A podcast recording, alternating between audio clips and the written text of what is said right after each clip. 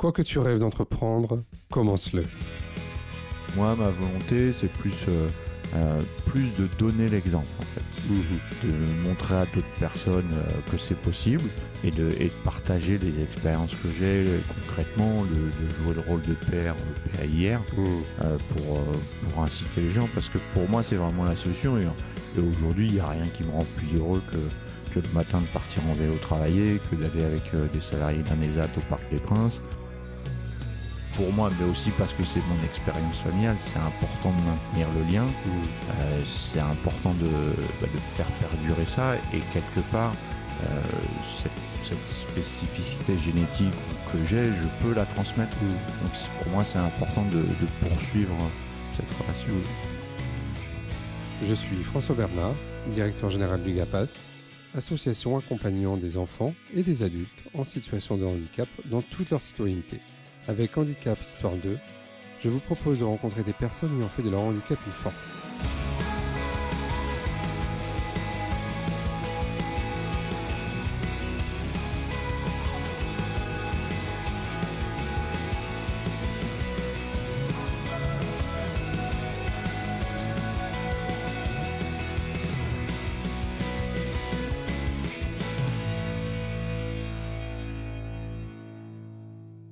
Pour ce nouvel épisode de Handicap Histoire 2, j'ai le plaisir de recevoir Mathieu Pennaroux. Bonjour Mathieu. Bonjour.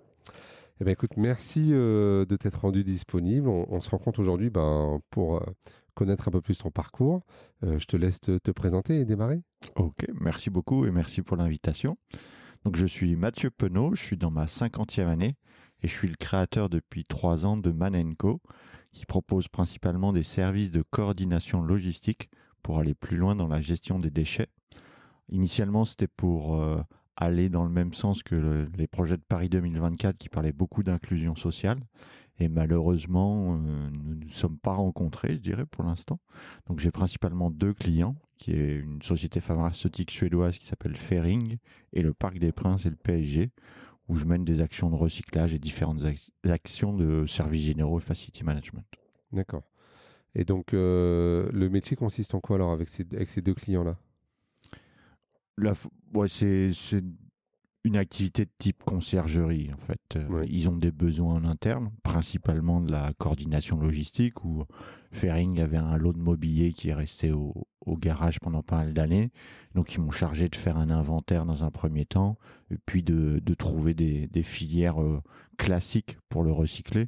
Donc, on a travaillé avec des dépôts-ventes en région parisienne avec des prix symboliques, puisque les biens étaient déjà amortis pour eux.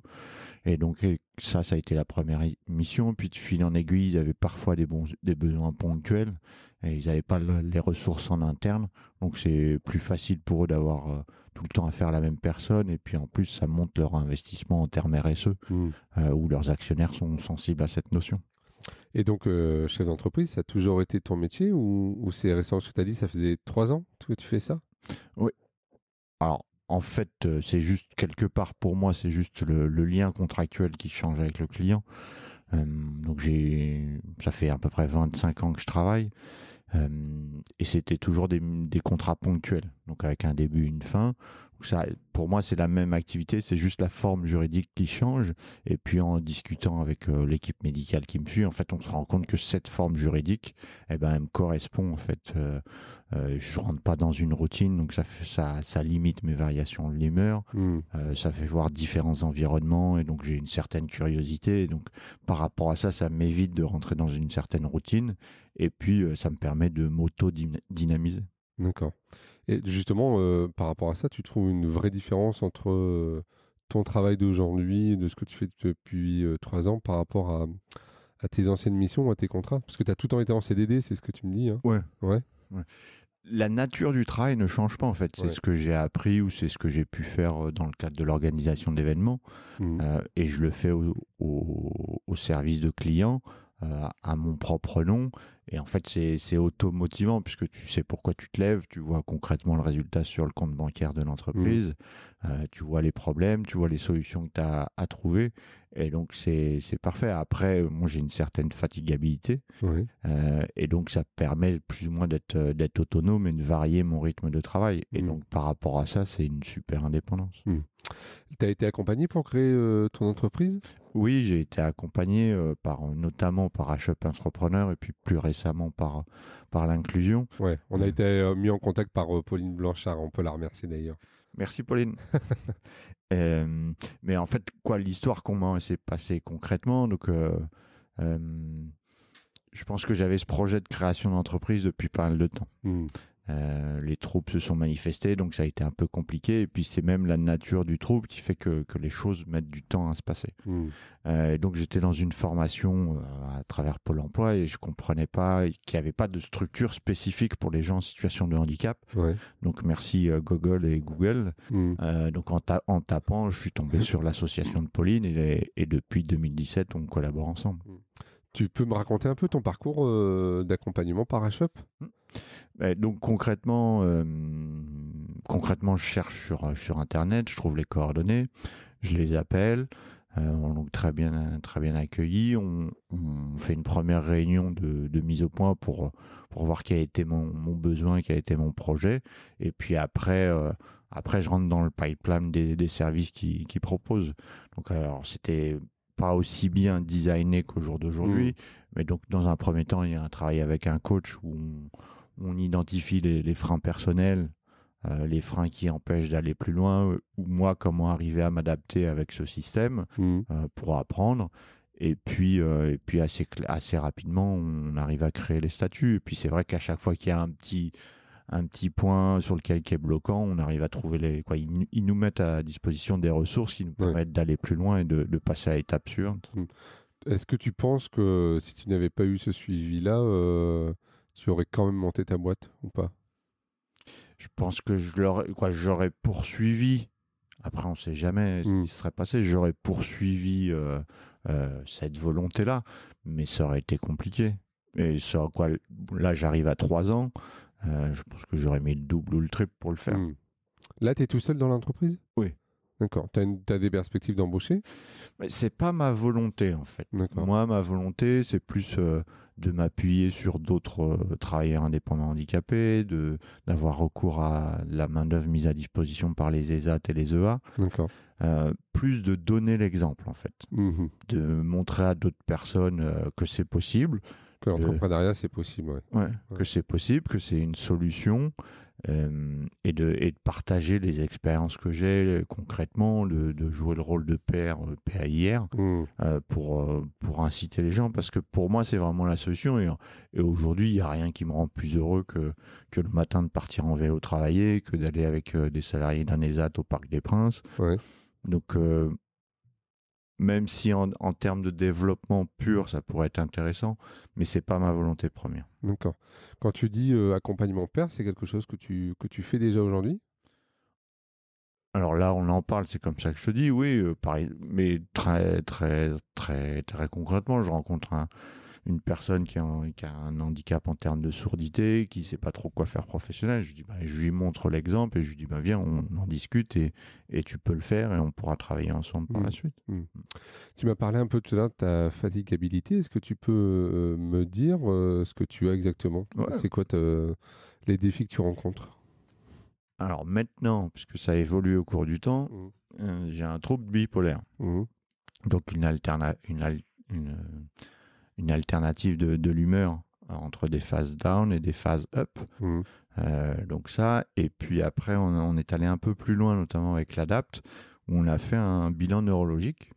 Et donc, on se rend compte que sur certaines thématiques, j'ai des capacités honorables ou un peu plus hautes que la moyenne, mais que sur d'autres thèmes, j'ai des capacités qui sont acceptables, mais qui sont en décalage entre les deux. Et ce qui fait notamment une capacité à une fatigabilité quand il y a trop d'informations, quand il y a trop de choses, et donc ce qui fait que j'ai besoin de dormir. D'accord. En plus, maintenant, 15 ans après avoir cherché le bon traitement, on a trouvé un traitement qui est adapté, mais qui fait qu'entre 20h le soir et 8h le matin, je suis off, en fait. Mmh. Je ne suis pas en mesure de travailler où il faut que je dorme. Tu as besoin de dormir. Ouais, ou sinon, il faut décaler dans la journée. Mmh. Donc, c'est ça. Mais alors après, moi, ce que je me... Donc, aujourd'hui, je ne sais pas quelle est ma capacité réelle de travail. Et puis après, c'est aussi par rapport à ma réflexion, il y a toute une notion qui est importante, c'est logistique humaine. Mmh. Entre le temps que tu peux passer à aller manger, à faire tes courses, à nettoyer, etc. Donc c'est important de prendre ça en considération. Et là où moi je cherche à progresser, c'est à faire comprendre cette notion-là aux acteurs sociaux pour qu'ils comprennent. Parce que quand on me voit, et je suis porteur d'un handicap invisible au même titre que 80% des porteurs de handicap, les gens ne peuvent pas s'imaginer. Donc j'essaye de communiquer là-dessus et je pense que c'est le défi pour les prochaines années.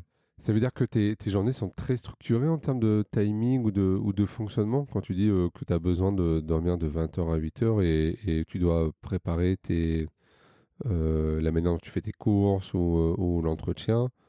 C'est-à-dire que tu structures tes journées ou tes semaines ? Oui, il y a beaucoup de choses que j'essaie d'externaliser. D'accord. En fait, la plupart de mon temps, je le passe plus sur du travail. Mmh. Ouais, c'est vraiment mon but principal et c'est ce qui me permet de recréer du lien social, d'être dans une dynamique. Donc, je m'appuie sur les services de la mairie de Paris pour pouvoir manger. Aujourd'hui, j'ai un logement qui est ce qu'il est, mais qui est à proximité de mes clients, et donc je gagne du temps sur tous ces transferts. Et parce qu'il y a en plus, pour être en relativement bonne santé et éviter toute décompensation, ça nécessite un temps de traitement médical important. Donc il y a ce traitement chimique, mais il y a aussi les entretiens réguliers avec les équipes thérapeutiques, puis des soins annexes, ce qui fait que la disponibilité en temps de travail est encore inférieure. Et donc ça, c'est complexe, où les gens n'ont pas forcément envie de l'entendre, de le prendre en considération. Mais c'est vital. Comment ça s'est déclenché chez toi, les troubles bipolaires ? Alors, c'est qu'il y a une évolution, en fait. J'ai eu deux diagnostics. Le premier, en fait, j'étais en Corée à l'occasion du tirage au sort de la Coupe du monde de football. Et puis, il y a comment ils appelaient, des bouffées d'angoisse délirantes qui se sont déclenchées. Ça, c'est pour l'analyse française. Or, il se trouve que j'étais en Corée, où je me suis retrouvé dans un hôpital américain. Et puis, mais ça reste un bon souvenir. Donc, je suis rapatrié sanitaire en business class avec tous les entraîneurs de la Coupe du Monde. Et là, on m'annonce, monsieur, vous êtes schizophrène. Et donc, ok. Donc, j'arrive. On t'annonce ça en France ? Non, on m'annonce ça dans l'avion. Ah, dans l'avion. Dans l'avion, en business class. Et donc, mais c'était un médecin de l'école américaine. D'accord. Donc, puis après, j'intègre le système français. Là, on parle plus de bouffées d'angoisse délirante. Donc, il y a eu plusieurs épisodes, pendant une dizaine d'années, mais avec des variations de l'humeur assez importantes. Pendant une dizaine d'années, tu dis. Hein. Oui, pendant une dizaine d'années. Donc ça, avec des phases de dépression assez sévères. Et puis, ma mère décède en décembre 2014. Et bon, alors, je venais de refaire un épisode, etc. Et avec le traitement, ça a réexplosé. Et là, je suis parti dans une phase maniaque assez importante. Donc, je remercie la mère de ma fille et ma compagne qui a encaissé ça et qui a supporté ce qui était difficile pour elle. On était à l'étranger en plus. Et donc, je suis revenu en France. Et là, on a posé plus un diagnostic de bipolarité que moi aussi, quelque part, j'ai accepté d'entendre. Et qui a, pour moi, un héritage familial à plusieurs titres. Et puis voilà, et puis on a réussi à trouver un traitement que j'ai accepté, qui n'avait pas trop d'effets négatifs. Donc voilà. Et donc tu dis, pendant 10 ans, tu n'avais pas eu le bon diagnostic, c'est-à-dire que les médecins que tu voyais... c'était pas en capacité de te faire le bon diagnostic, ou alors c'est toi peut-être qui... Moi qui ne posais pas forcément la question. Oui. Moi qui étais plus dans un travail thérapeutique, d'essayer de comprendre pourquoi ça se développait, d'être dans la recherche de la cause, mais qui était plus destructeur dans l'environnement familial. Ça, c'est la première chose. Et puis, c'est ce que m'avait dit un médecin au CMP, en fait, une fois, c'est que si on vous dira jamais ce que vous avez, en fait. Donc ça, après... Pourquoi ? Il faudrait lui demander. je sais pas pourquoi. C'était sa façon de voir les choses. Ou après, peut-être des difficultés de collaboration avec le corps médical, des choses comme ça. Et après, c'est toute la difficulté, c'est que les troubles de l'humeur, ils sont 24/24 et ils se manifestent avec tout le monde. Et donc, parfois, c'est complexe. Mmh. Tu dis, ton entourage familial a tenu. Ça a été compliqué, je suppose, à certains moments quand même. Mais aujourd'hui, vous êtes toujours ensemble et... On est toujours un couple parental. On a une fille de 9 ans et pour moi, mais aussi parce que c'est mon expérience familiale, c'est important de maintenir le lien. Mmh. C'est important de faire perdurer ça et quelque part, cette spécificité génétique ou que j'ai, je peux la transmettre. Mmh. Donc pour moi, c'est important de poursuivre cette relation. Mmh. Et tu disais, tu savais qu'il y avait d'autres situations dans ta famille de personnes qui avaient des troubles bipolaires. Tu le savais ou pas? Parce que souvent, c'est des tabous. Enfin, dans les personnes que j'ai déjà pu rencontrer, elles le découvrent finalement après que leur diagnostic ait été posé, ou alors on leur raconte qu'il y avait telle ou telle personne. Non, alors j'avais un cousin qui avait une schizophrénie beaucoup plus lourde. Oui. Donc ça, je le savais, mais là, je pense que après, mais avec du recul, c'est plus facile. Je pense que ma mère avait un trouble bipolaire et en faisant un petit travail sur l'arbre généalogique, côté maternel, pour moi, il y a plus de 8 personnes qui ont des troubles similaires dans la famille. Mais c'est toute la complexité ou la beauté du truc, c'est que la discussion n'est pas possible. Oui. Et donc ça stérilise les choses et bon, moi ça m'est tombé dessus quelque part, je suis moins bête qu'avant et c'est une chance d'avoir eu ça. Ce que j'essaie juste de faire transmettre, c'est de comprendre que ça peut arriver et de travailler une fois que ça arrive, parce que très souvent le réflexe quand ça arrive, c'est on dit ouais, ça va bien aller, tout va bien se passer, mais en fait le travail est perpétuel, il sera jusqu'à la fin. Et alors, c'est quoi le travail que tu dois mener par rapport à ça? Il y a un travail d'introspection et de psychanalyse, pas de psychanalyse, mais d'entretien avec les psys, où moi, dans un premier temps, j'ai beaucoup été dans la recherche de cause. Pourquoi ça se passait? Donc, il y a 3 facteurs qui l'expliquent principalement.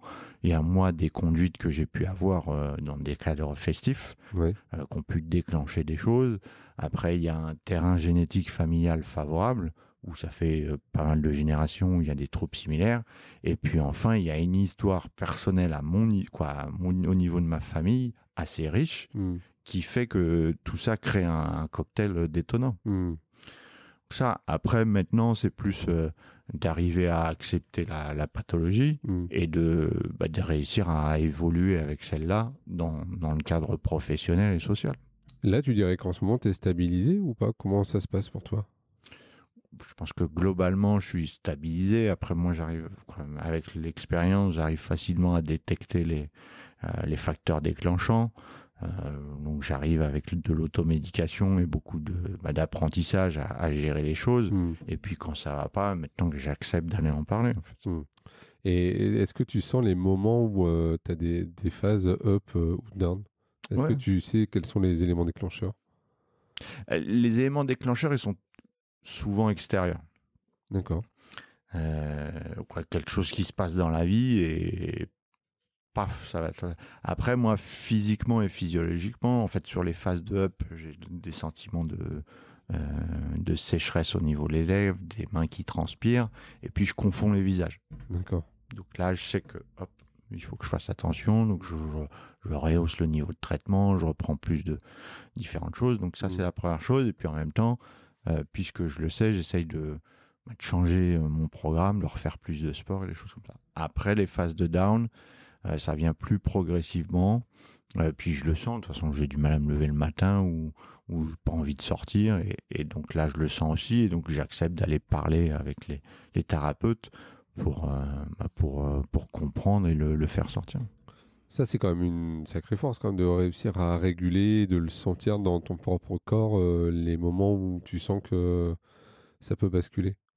Ouais, mais ça fait partie de l'apprentissage en fait, de la maladie, puisque lors des parce qu'il y a eu un décalage entre le moment où les troupes se sont manifestées et la détection officielle. Mmh. Au début, tu comprends pas. Et donc, effectivement, ça fait partie de l'apprentissage.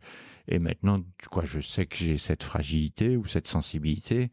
Donc, j'essaye d'en prendre conscience et de l'accepter. Donc, ça, c'est plus facile. Après, ce qui est plus difficile, c'est de le faire communiquer aux cercles qui sont autour de toi. Ouais, justement, par rapport aux cercles, comment ils ont compris ce que tu vivais? Parce que quelquefois, quand on ne le voit pas, on n'arrive pas à le ressentir, ou même quelquefois à comprendre, à l'accepter. De quel cercle? Ton entourage proche, tes amis ou ta famille.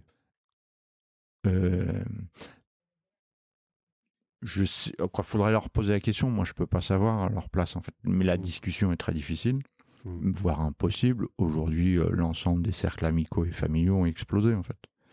Le seul cercle qui est préservé, c'est le cercle du couple parental. Sinon, tous les autres comprennent pas, en fait. Mais ce que je peux comprendre. Ouais, ouais.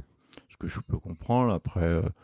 c'est complexe, mais c'est super enrichissant. Aujourd'hui, j'aurais une meilleure note en philosophie qu'à l'époque, quoi. Et par rapport à cette capacité à réguler, c'est toi qui l'as appris tout seul ou c'est les thérapeutes qui t'ont donné aussi des techniques? Non. C'est moi qui constate et qui après en parle aux thérapeutes, en fait, et puis les thérapeutes te font comprendre que il y a peut-être quelque chose là. Donc c'est ça. Après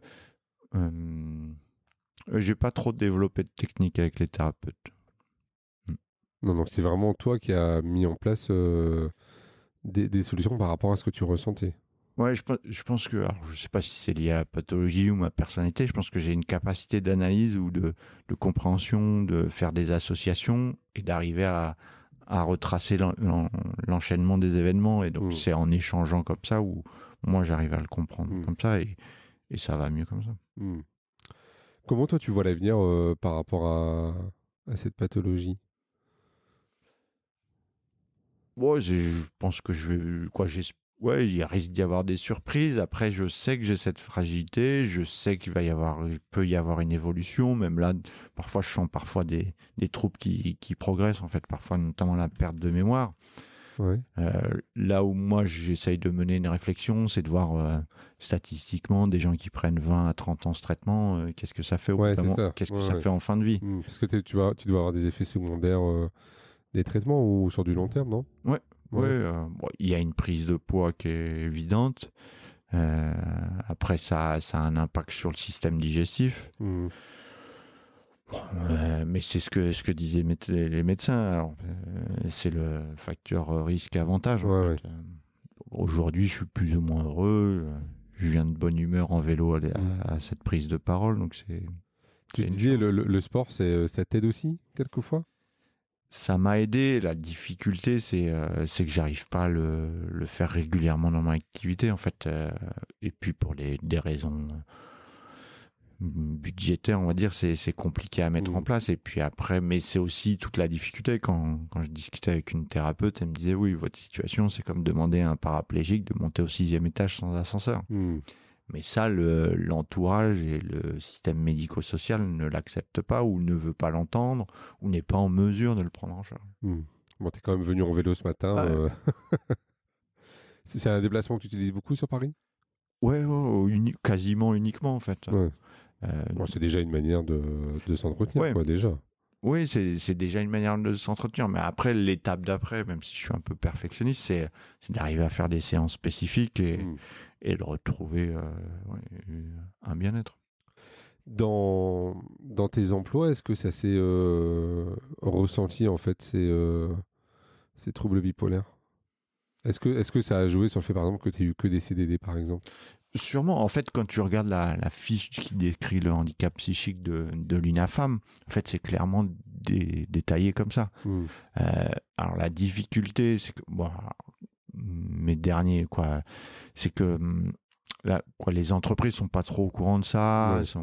Commence à en parler un peu plus, des troubles bipolaires. Je trouve quand même, depuis quelques années, on retrouve quand même beaucoup d'articles de journaux là-dessus. Ce que j'entendais quand même pas trop il y a 10 ans, quoi. Tu vois, complètement d'accord. Ouais. Là, il y a des articles sur le Figaro, sur le terme. J'en ai vu un cette semaine. etc. Donc effectivement, ça commence à se développer. J'ai le sentiment que ça fait quand même un peu peur aux entreprises. Mais après, moi, j'en avais pas conscience, en fait. Donc, je savais pas que j'étais porteur de ça. Je savais qu'il y avait un handicap psychique, mais moi, j'étais pas à même d'en parler. Donc, c'était pas facile. Et donc, oui, il y a eu plein de manifestations. Des fois où j'allais pas travailler de la journée, où j'étais pas en mesure de me lever, où j'arrivais en retard, ou des fois où j'avais plein d'idées. Et donc, c'est pas facile pour les entreprises. T'as lu des choses là-dessus, sur les troubles bipolaires, et des choses qui t'ont particulièrement marqué? Moi, j'ai lu les grilles américaines des MSP, donc c'est intéressant parce que c'est effectivement c'est un catalogue de ce que j'ai pu vivre. Après, moi, il y a un livre qui m'a pas mal marqué, c'est La folie cachée, où on parle plus de système dans lequel on évolue qui conduit à ça, qui conduit à cette pathologie pour plein de raisons, et c'est plus cette approche-là qui me correspond. Effectivement, je suis porteur de quelque chose, mais ce qui est important, c'est d'avoir une réflexion plus systémique pour que chacun puisse évoluer et que chacun accepte d'avoir des points d'amélioration. Et quand tu parles du système, ça veut dire que la manière dont on vit ou la société actuelle, elle serait de nature à un moment donné à déclencher ou à être... ou à amener plus ce type de troubles? Moi, je pense que j'ai un petit fond paranoïaque et que parfois le système, consciemment ou inconsciemment, joue dessus. Après, je pense que c'est super compliqué puisque la définition de l'inclusion sociale, c'est une toile d'araignée avec tous les acteurs qui se parlent et qui communiquent.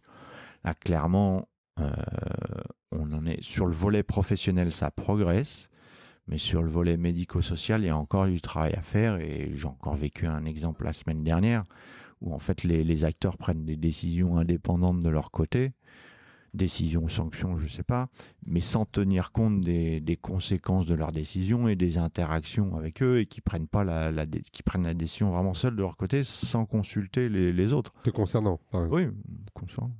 Mais après, au-delà de mon cas, même si c'est compliqué dans la vie de tous les jours, j'imagine que c'est pareil dans plein de cas, et c'est ça qui est dommage, en fait. On parle aussi beaucoup dans les troubles bipolaires de tentatives de suicide. Est-ce que toi, ça t'est arrivé, ces idées-là? Ouais, il y a eu... passage à l'acte, là. Ces passages à l'acte, il y en a eu...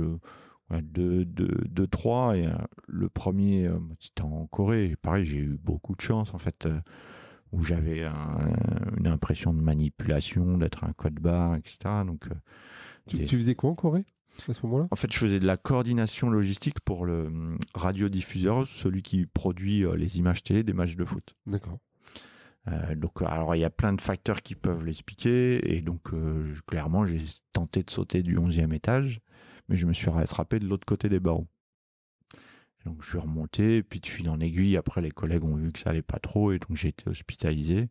Puis, il y en a eu une deuxième il y a 5-6 ans, avec des prises de médicaments, pareil, mais parce que j'y arrivais plus, et parce que, pareil, le système dans lequel j'évoluais, c'était compliqué pour eux, ils avaient aussi leur vie à gérer, mais je me retrouvais dans un système qui était pas bon pour moi.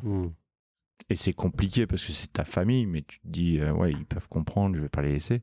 Mais au final, aujourd'hui, on est chacun de notre côté, même si c'est difficile, je pense que c'est mieux pour tout le monde.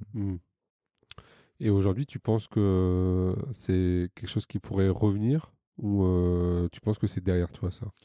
Ça peut toujours revenir, il y a toujours des périodes de down qui peuvent arriver, mais après, par expérience, je suis plus à même d'en parler, je suis plus à même de faire des choses. Après, mais tu sais jamais de quoi demain sera fait, c'est la beauté de la vie. Surtout si tu dis en plus que ça peut être des éléments déclencheurs sans que tu y sois en fait acteur à un moment donné, quoi. Moi, je sais que là où moi ma responsabilité, elle est sur... toi, je bois de l'eau, je fume pas et je vais plus dans ce genre de comportement. Ouais, parce que la consommation d'alcool, ça peut aggraver aussi les troubles. Ouais. Et j'ai jamais été trop là-dedans, mais à faible quantité, ça peut avoir un impact. Donc moi, j'essaye dans ce qui est de ma responsabilité d'être le plus responsable. Je vais... Et c'est toujours amusant et le plaisir, les échanges que je peux avoir avec les thérapeutes. Et j'apprends sur moi, j'apprends sur plein de choses. Et par rapport à ça, c'est une chance. Mais après, ce que demain sera fait, je peux pas le savoir, je peux pas le prédire. T'as pu rencontrer d'autres personnes qui avaient aussi des troubles bipolaires et qui ont pu à un moment donné t'aider ou on parle beaucoup de groupes d'entraide mutuelle ou de père aidant. Pas spécialement. Mais après, c'est aussi ma personnalité qui ne va pas trop vers l'extérieur. Après, j'ai pu aller dans un GEM, mais après, c'est la difficulté. Parfois, j'ai l'impression d'être tiré par le bas. Oui. Donc, ça ne me correspond pas trop. Donc, au jour d'aujourd'hui, non. Et là, aujourd'hui, tu as plus envie de témoigner là-dessus ? En tout cas, déjà, le fait qu'on s'en parle aujourd'hui, c'est comment tu le vis, ça, le fait de pouvoir en parler assez librement ? Moi, je pense que c'est important, c'est utile, surtout pour que les gens sachent que ça peut exister, que ça... Je pense que ça existe beaucoup dans beaucoup de familles. Donc, si ça peut permettre des prises de conscience, très bien. Là où mon témoignage est, c'est surtout ça peut arriver, qu'il existe des solutions et que, c'est un combat de tous les jours, mais un combat qui vaut le coup. Oh, puis ça, finalement, ça t'a pas empêché d'entreprendre et de quand même réussir, finalement, là, aujourd'hui. Là, ton activité, elle est viable financièrement ? T'arrives à en vivre correctement ? Ou est-ce que ça peut être... Parce que ça peut être source aussi d'inquiétude et de stress, quoi, le fait d'être chef d'entreprise, d'être seul. Ouais, alors après, on est quand même dans une... On a de la chance en France, sans faire d'humour ou de politique, contrairement à une personne. On a beaucoup de chance... Et en fait, moi, mon modèle économique, mais c'est compliqué avec les acteurs sociaux qui comprennent ça, c'est de dire que, en fait, mes droits CPAM, etc., ça assure un fixe. Et avec ce fixe-là, je vis modestement, mais ça me va très bien. Après, ça permet de rendre des services en termes d'écologie et de faire des choses. Donc, si tu veux, le minimum, les frais fixes sont assurés. Aujourd'hui, ça ne dégage pas de bénéfices. Ça n'a pas vocation, pour moi, à dégager de bénéfices. Il y a une étude qui a montré que, en fait, souvent, ça permet un revenu complémentaire. D'accord.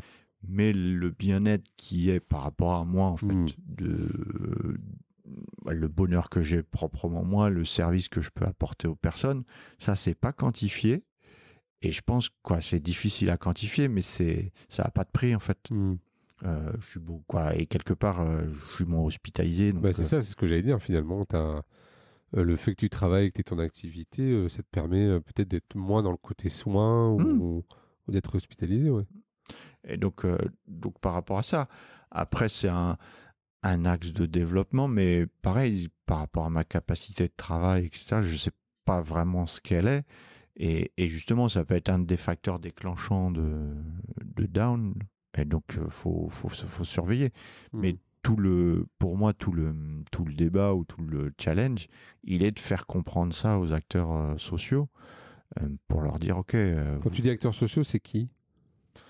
C'est principalement les assistantes sociales, voire même la CPAM ou la CAF, où en fait, des fois, tu rentres dans des trucs complètement kafkaïens pour pas grand-chose. Après, je comprends leur inquiétude, je comprends leurs sentiments, je comprends leur besoin de contrôle, mais si tu veux, je pourrais faire un compte sur le nombre d'heures de travail que j'ai passé à dénoyauter ça, c'est complexe. On pourrait arriver avec un peu plus de simplification, et après, je peux comprendre leurs doutes, mais...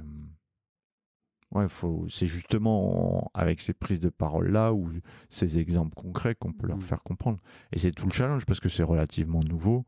C'est 5 ans d'existence, et donc c'est un dispositif nouveau. Donc certes, on essuie les plâtres, mais ça vaut le coup de le faire comprendre. C'est quoi ce que tu essuies les plâtres ? Non, concrètement, sur des démarches avec la CAF, avec la CPAM, impossible, des combats avec les assistantes sociales de la mairie de Paris... Je peux comprendre leur inquiétude, leurs sentiments, parce que quand on me voit, on ne peut pas comprendre la complexité de la vie au quotidien, et donc leurs sanctions, leur manque de communication. C'est-à-dire qu'il y aurait un jugement ou une évaluation contraire de tes difficultés ou de ce que tu peux avoir par rapport à des droits ? Oui, concrètement. Après, ils comprennent quoi. Pour eux, je travaille. Pour eux, j'ai une entreprise, je gagne ma vie. Je travaille au Parc des Princes ou avec Paris Saint-Germain. Donc, les gens se disent, waouh. Ouais.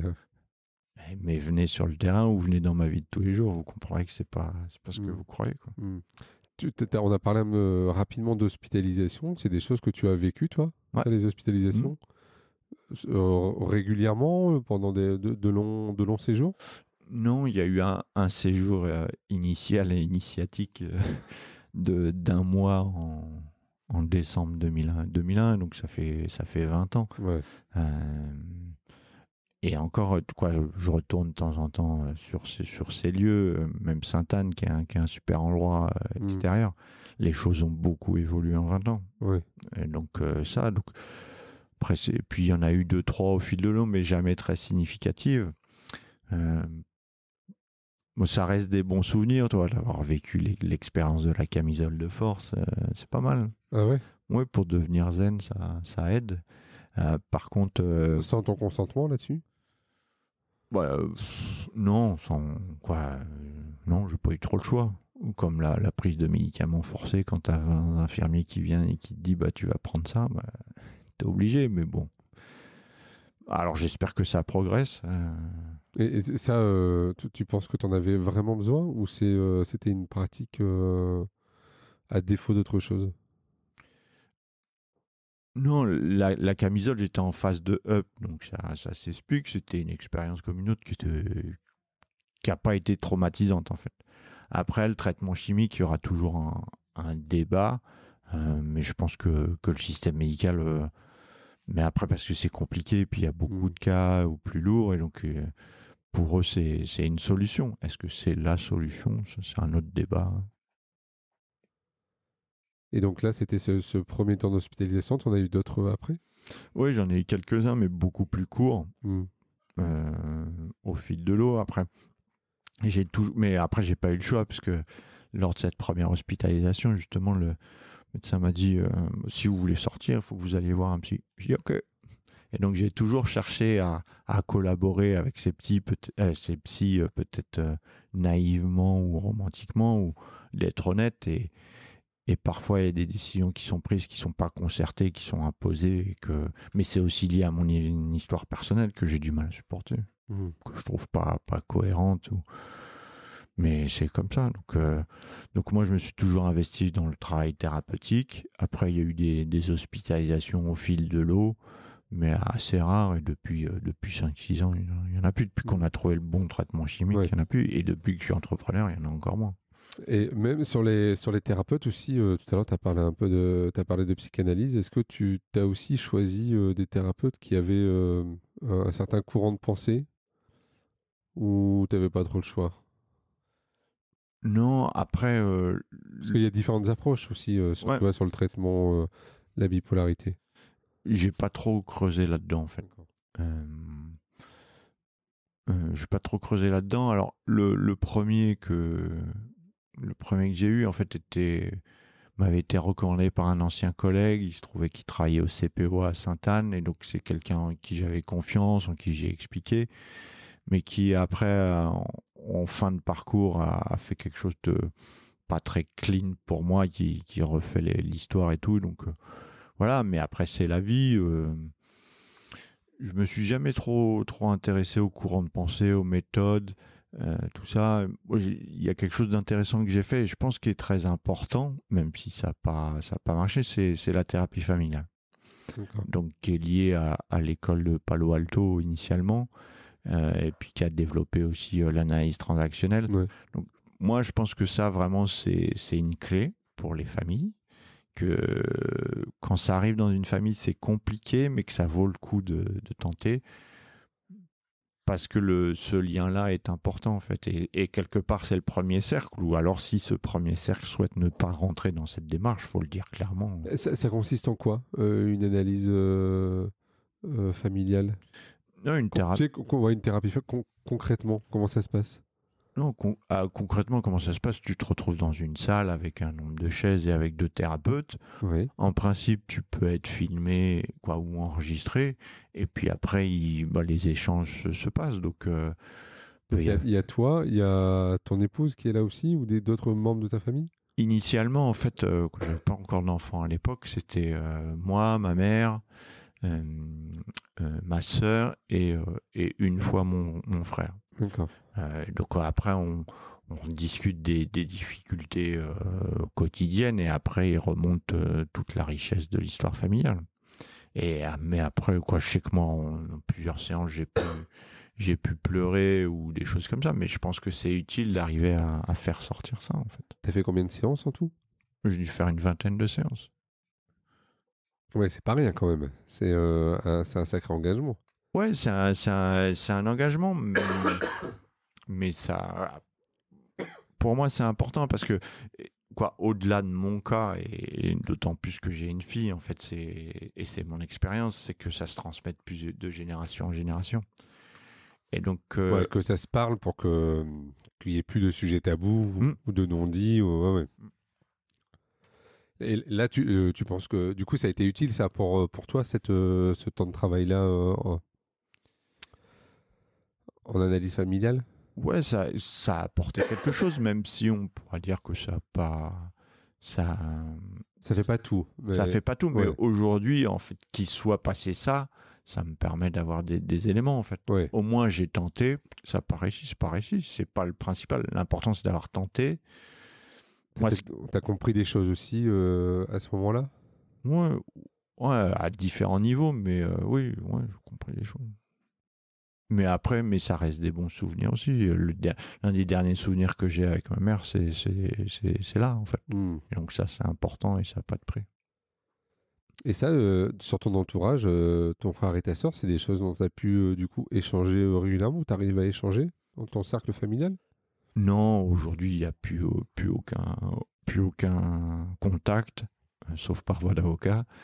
En fait, ma mère est décédée il y a 5-6 ans maintenant. Et si tu veux, c'était elle qui avait créé cette famille-là, et le fait qu'elle parte, la famille a explosé. Et sans volonté commune, la famille explosera logiquement. C'est son héritage à elle, je le respecte. Après la difficulté, c'est on appuie ses désaccords sur ma pathologie. C'est un peu facile et j'ai un autre avis, quoi. Est-ce que tu as rencontré des associations qui ont pu aussi t'aider? Tu as parlé un peu tout à l'heure de l'UNAFAM. Est-ce que tu as d'autres assos dans lesquelles toi-même t'es engagé ou qui ont pu être soutenus à un moment donné? J'ai rencontré l'ADAPT, notamment dans le cadre professionnel.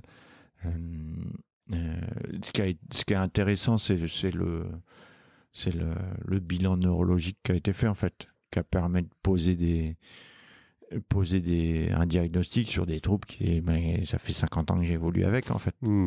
Et donc ça aussi, ça n'a pas de prix et ça me permet moi de comprendre des choses, et après le challenge, c'est arriver à le faire partager à l'entourage, en fait. Mais ça c'est complexe. Après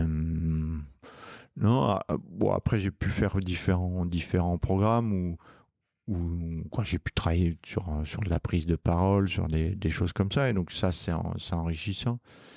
Mais après, je pense que c'est aussi ma personnalité, la pathologie. D'une certaine manière, je suis assez indépendant, voire isolé, en fait. Est-ce que tu dirais que tu es sensible aux choses, ou hypersensible à ce que tu peux vivre? Ça dépend. C'est complet. Autant des fois je peux surréagir ou m'emporter sur certains sujets, autant des fois j'arrive à me canaliser. Et je pense pas qu'il y ait des règles, en fait. D'accord. Je sais que j'ai une certaine sensibilité avec ce qui me paraît injuste et l'injustice, pour plein de raisons, mais oui, après c'est à moi de travailler sur certains domaines. Quel conseil t'aimerais donner à des personnes qui souhaiteraient s'engager sur l'entrepreneuriat et qui rencontrent peut-être les difficultés que toi, tu as pu rencontrer à un moment donné? Je leur dirais, le combat, il vaut le coup. Au-delà de l'aspect financier, ça, c'est pas simple tous les jours, mais c'est passionnant. Et ça n'a pas de prix de gagner en liberté, de faire ce qu'on a vraiment envie de faire, et comme disent les grandes maisons, d'offrir des prestations en lien avec son ADN propre, en fait. Ça a été quoi, toi, l'élément déclencheur vraiment qui t'a permis de dire, allez, j'y vais là, je démarre l'accompagnement avec H.E.P. Parce que tu vois, il peut y avoir quelquefois une difficulté à activer et à réaliser derrière. C'est un projet dont je parlais depuis une quinzaine d'années. Après, clairement, la carotte, ça a été les 5 000 € de la GFIP, en fait. Je pense que ça a vraiment été ça, même si, en fait, le temps que tu passes à les mobiliser, les complexités du truc, fait que c'est pas forcément rentable, mais ça a vraiment été ça.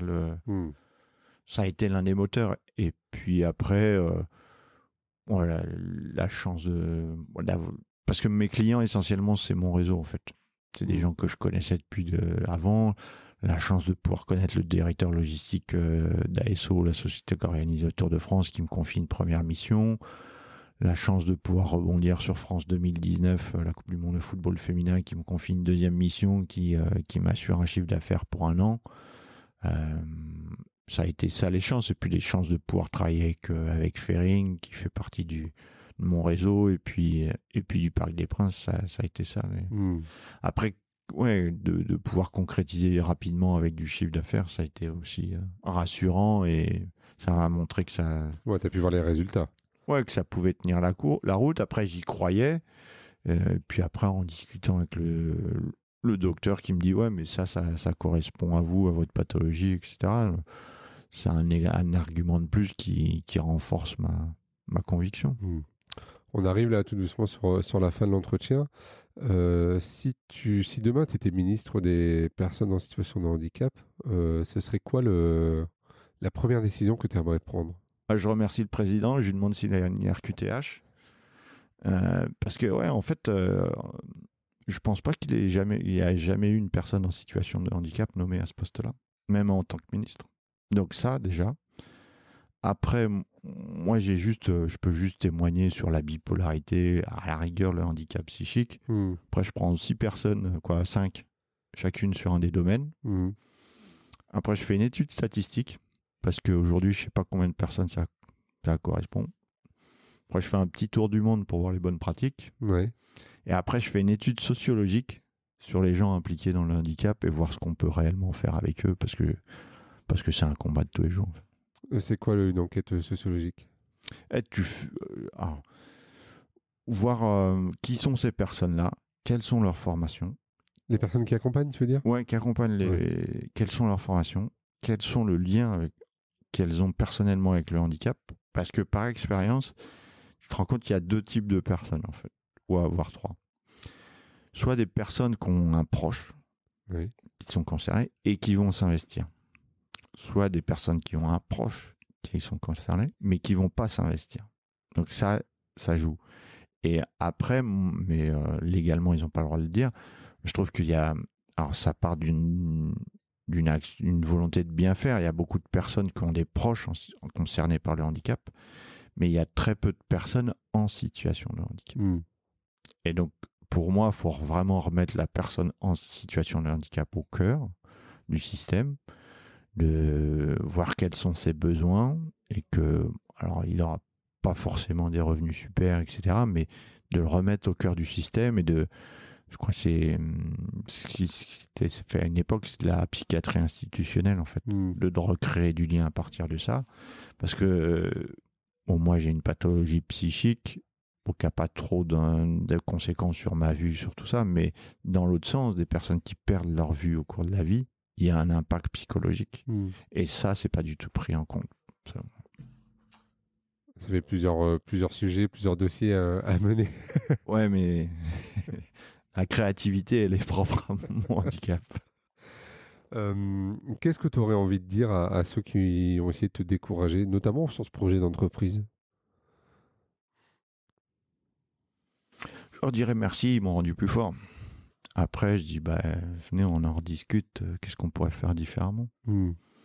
Mais il n'y a pas tant de monde que ça qui m'a mis des bâtons dans les roues sur le projet de création d'entreprise. Ouais. Bon, il y a un petit souvenir d'une conseillère qui m'avait fait faire un bilan psychiatrique.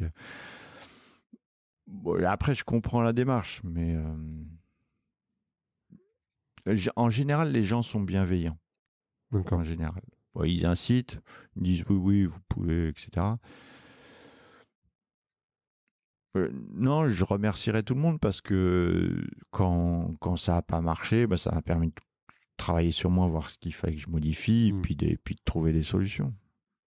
Si tu pouvais revenir dans le passé et notamment revoir le Mathieu là, qui était en Corée, qu'est-ce que tu lui dirais ?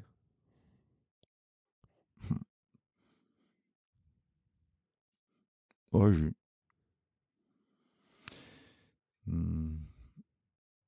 je lui dirais, prends ton temps, ça te fait rêver ce monde-là, mais c'est peut-être pas pour toi. Prends le temps de te soigner, il n'y a pas d'urgence. Et s'ils veulent vraiment te faire travailler, ils t'appelleront. Mmh. Et peut-être une dernière question, enfin une des dernières, ta recette pour garder le sourire aujourd'hui, tous les jours ? Me regarder dans le miroir. Non, et puis regarder la beauté de la vie dans laquelle on évolue. En fait, venir en vélo ici, ça n'a pas de prix. Quelque part, pour beaucoup de monde, c'est la plus belle ville du monde. Ouais, sur Paris, à chaque fois que je viens, c'est toujours un plaisir de prendre un vélo et de regarder les monuments, surtout quand il fait beau. Ouais. Ouais. Mais on a de plus en plus de jours de beau temps, en fait. Ouais. Non, de profiter de la vie. Quoi, pas profiter de la vie, mais de relativiser et voir la beauté et puis la chance qu'on a quelque part. Mmh. On peut te suivre sur les réseaux sociaux ? Oui, je ne suis pas très actif, je ne suis pas très fort en communication. Ouais. Parfois un peu véhément, un côté révolté du bounty. J'ai un profil LinkedIn généralement. Donc on peut te demander pour suivre les activités de l'entreprise. Tu as un site internet ? Non. Non ? Non. Comment on fait alors pour rentrer en contact alors ? Mathieu Pennaroux sur LinkedIn. Manenko et ça sortira. Et... comme ça, donc on te contacte via LinkedIn. Ouais. Ok, merci beaucoup Mathieu. Je t'en prie, avec grand plaisir. Merci, à bientôt. À très bientôt. Voilà, vous avez écouté cet épisode de Handicap Histoire 2 jusqu'au bout. Merci de le partager à au moins 2 personnes autour de vous, d'inscrire vos amis, votre famille, vos collègues, vos enfants au podcast et de mettre un commentaire sympa et bien sûr 5 étoiles. Vous pouvez me retrouver sur tous les réseaux sociaux en tapant Handicap Histoire 2. Je suis François Bernard et comme disait Goethe, quoi que tu rêves d'entreprendre, commence-le. L'audace a du génie, du pouvoir, de la magie.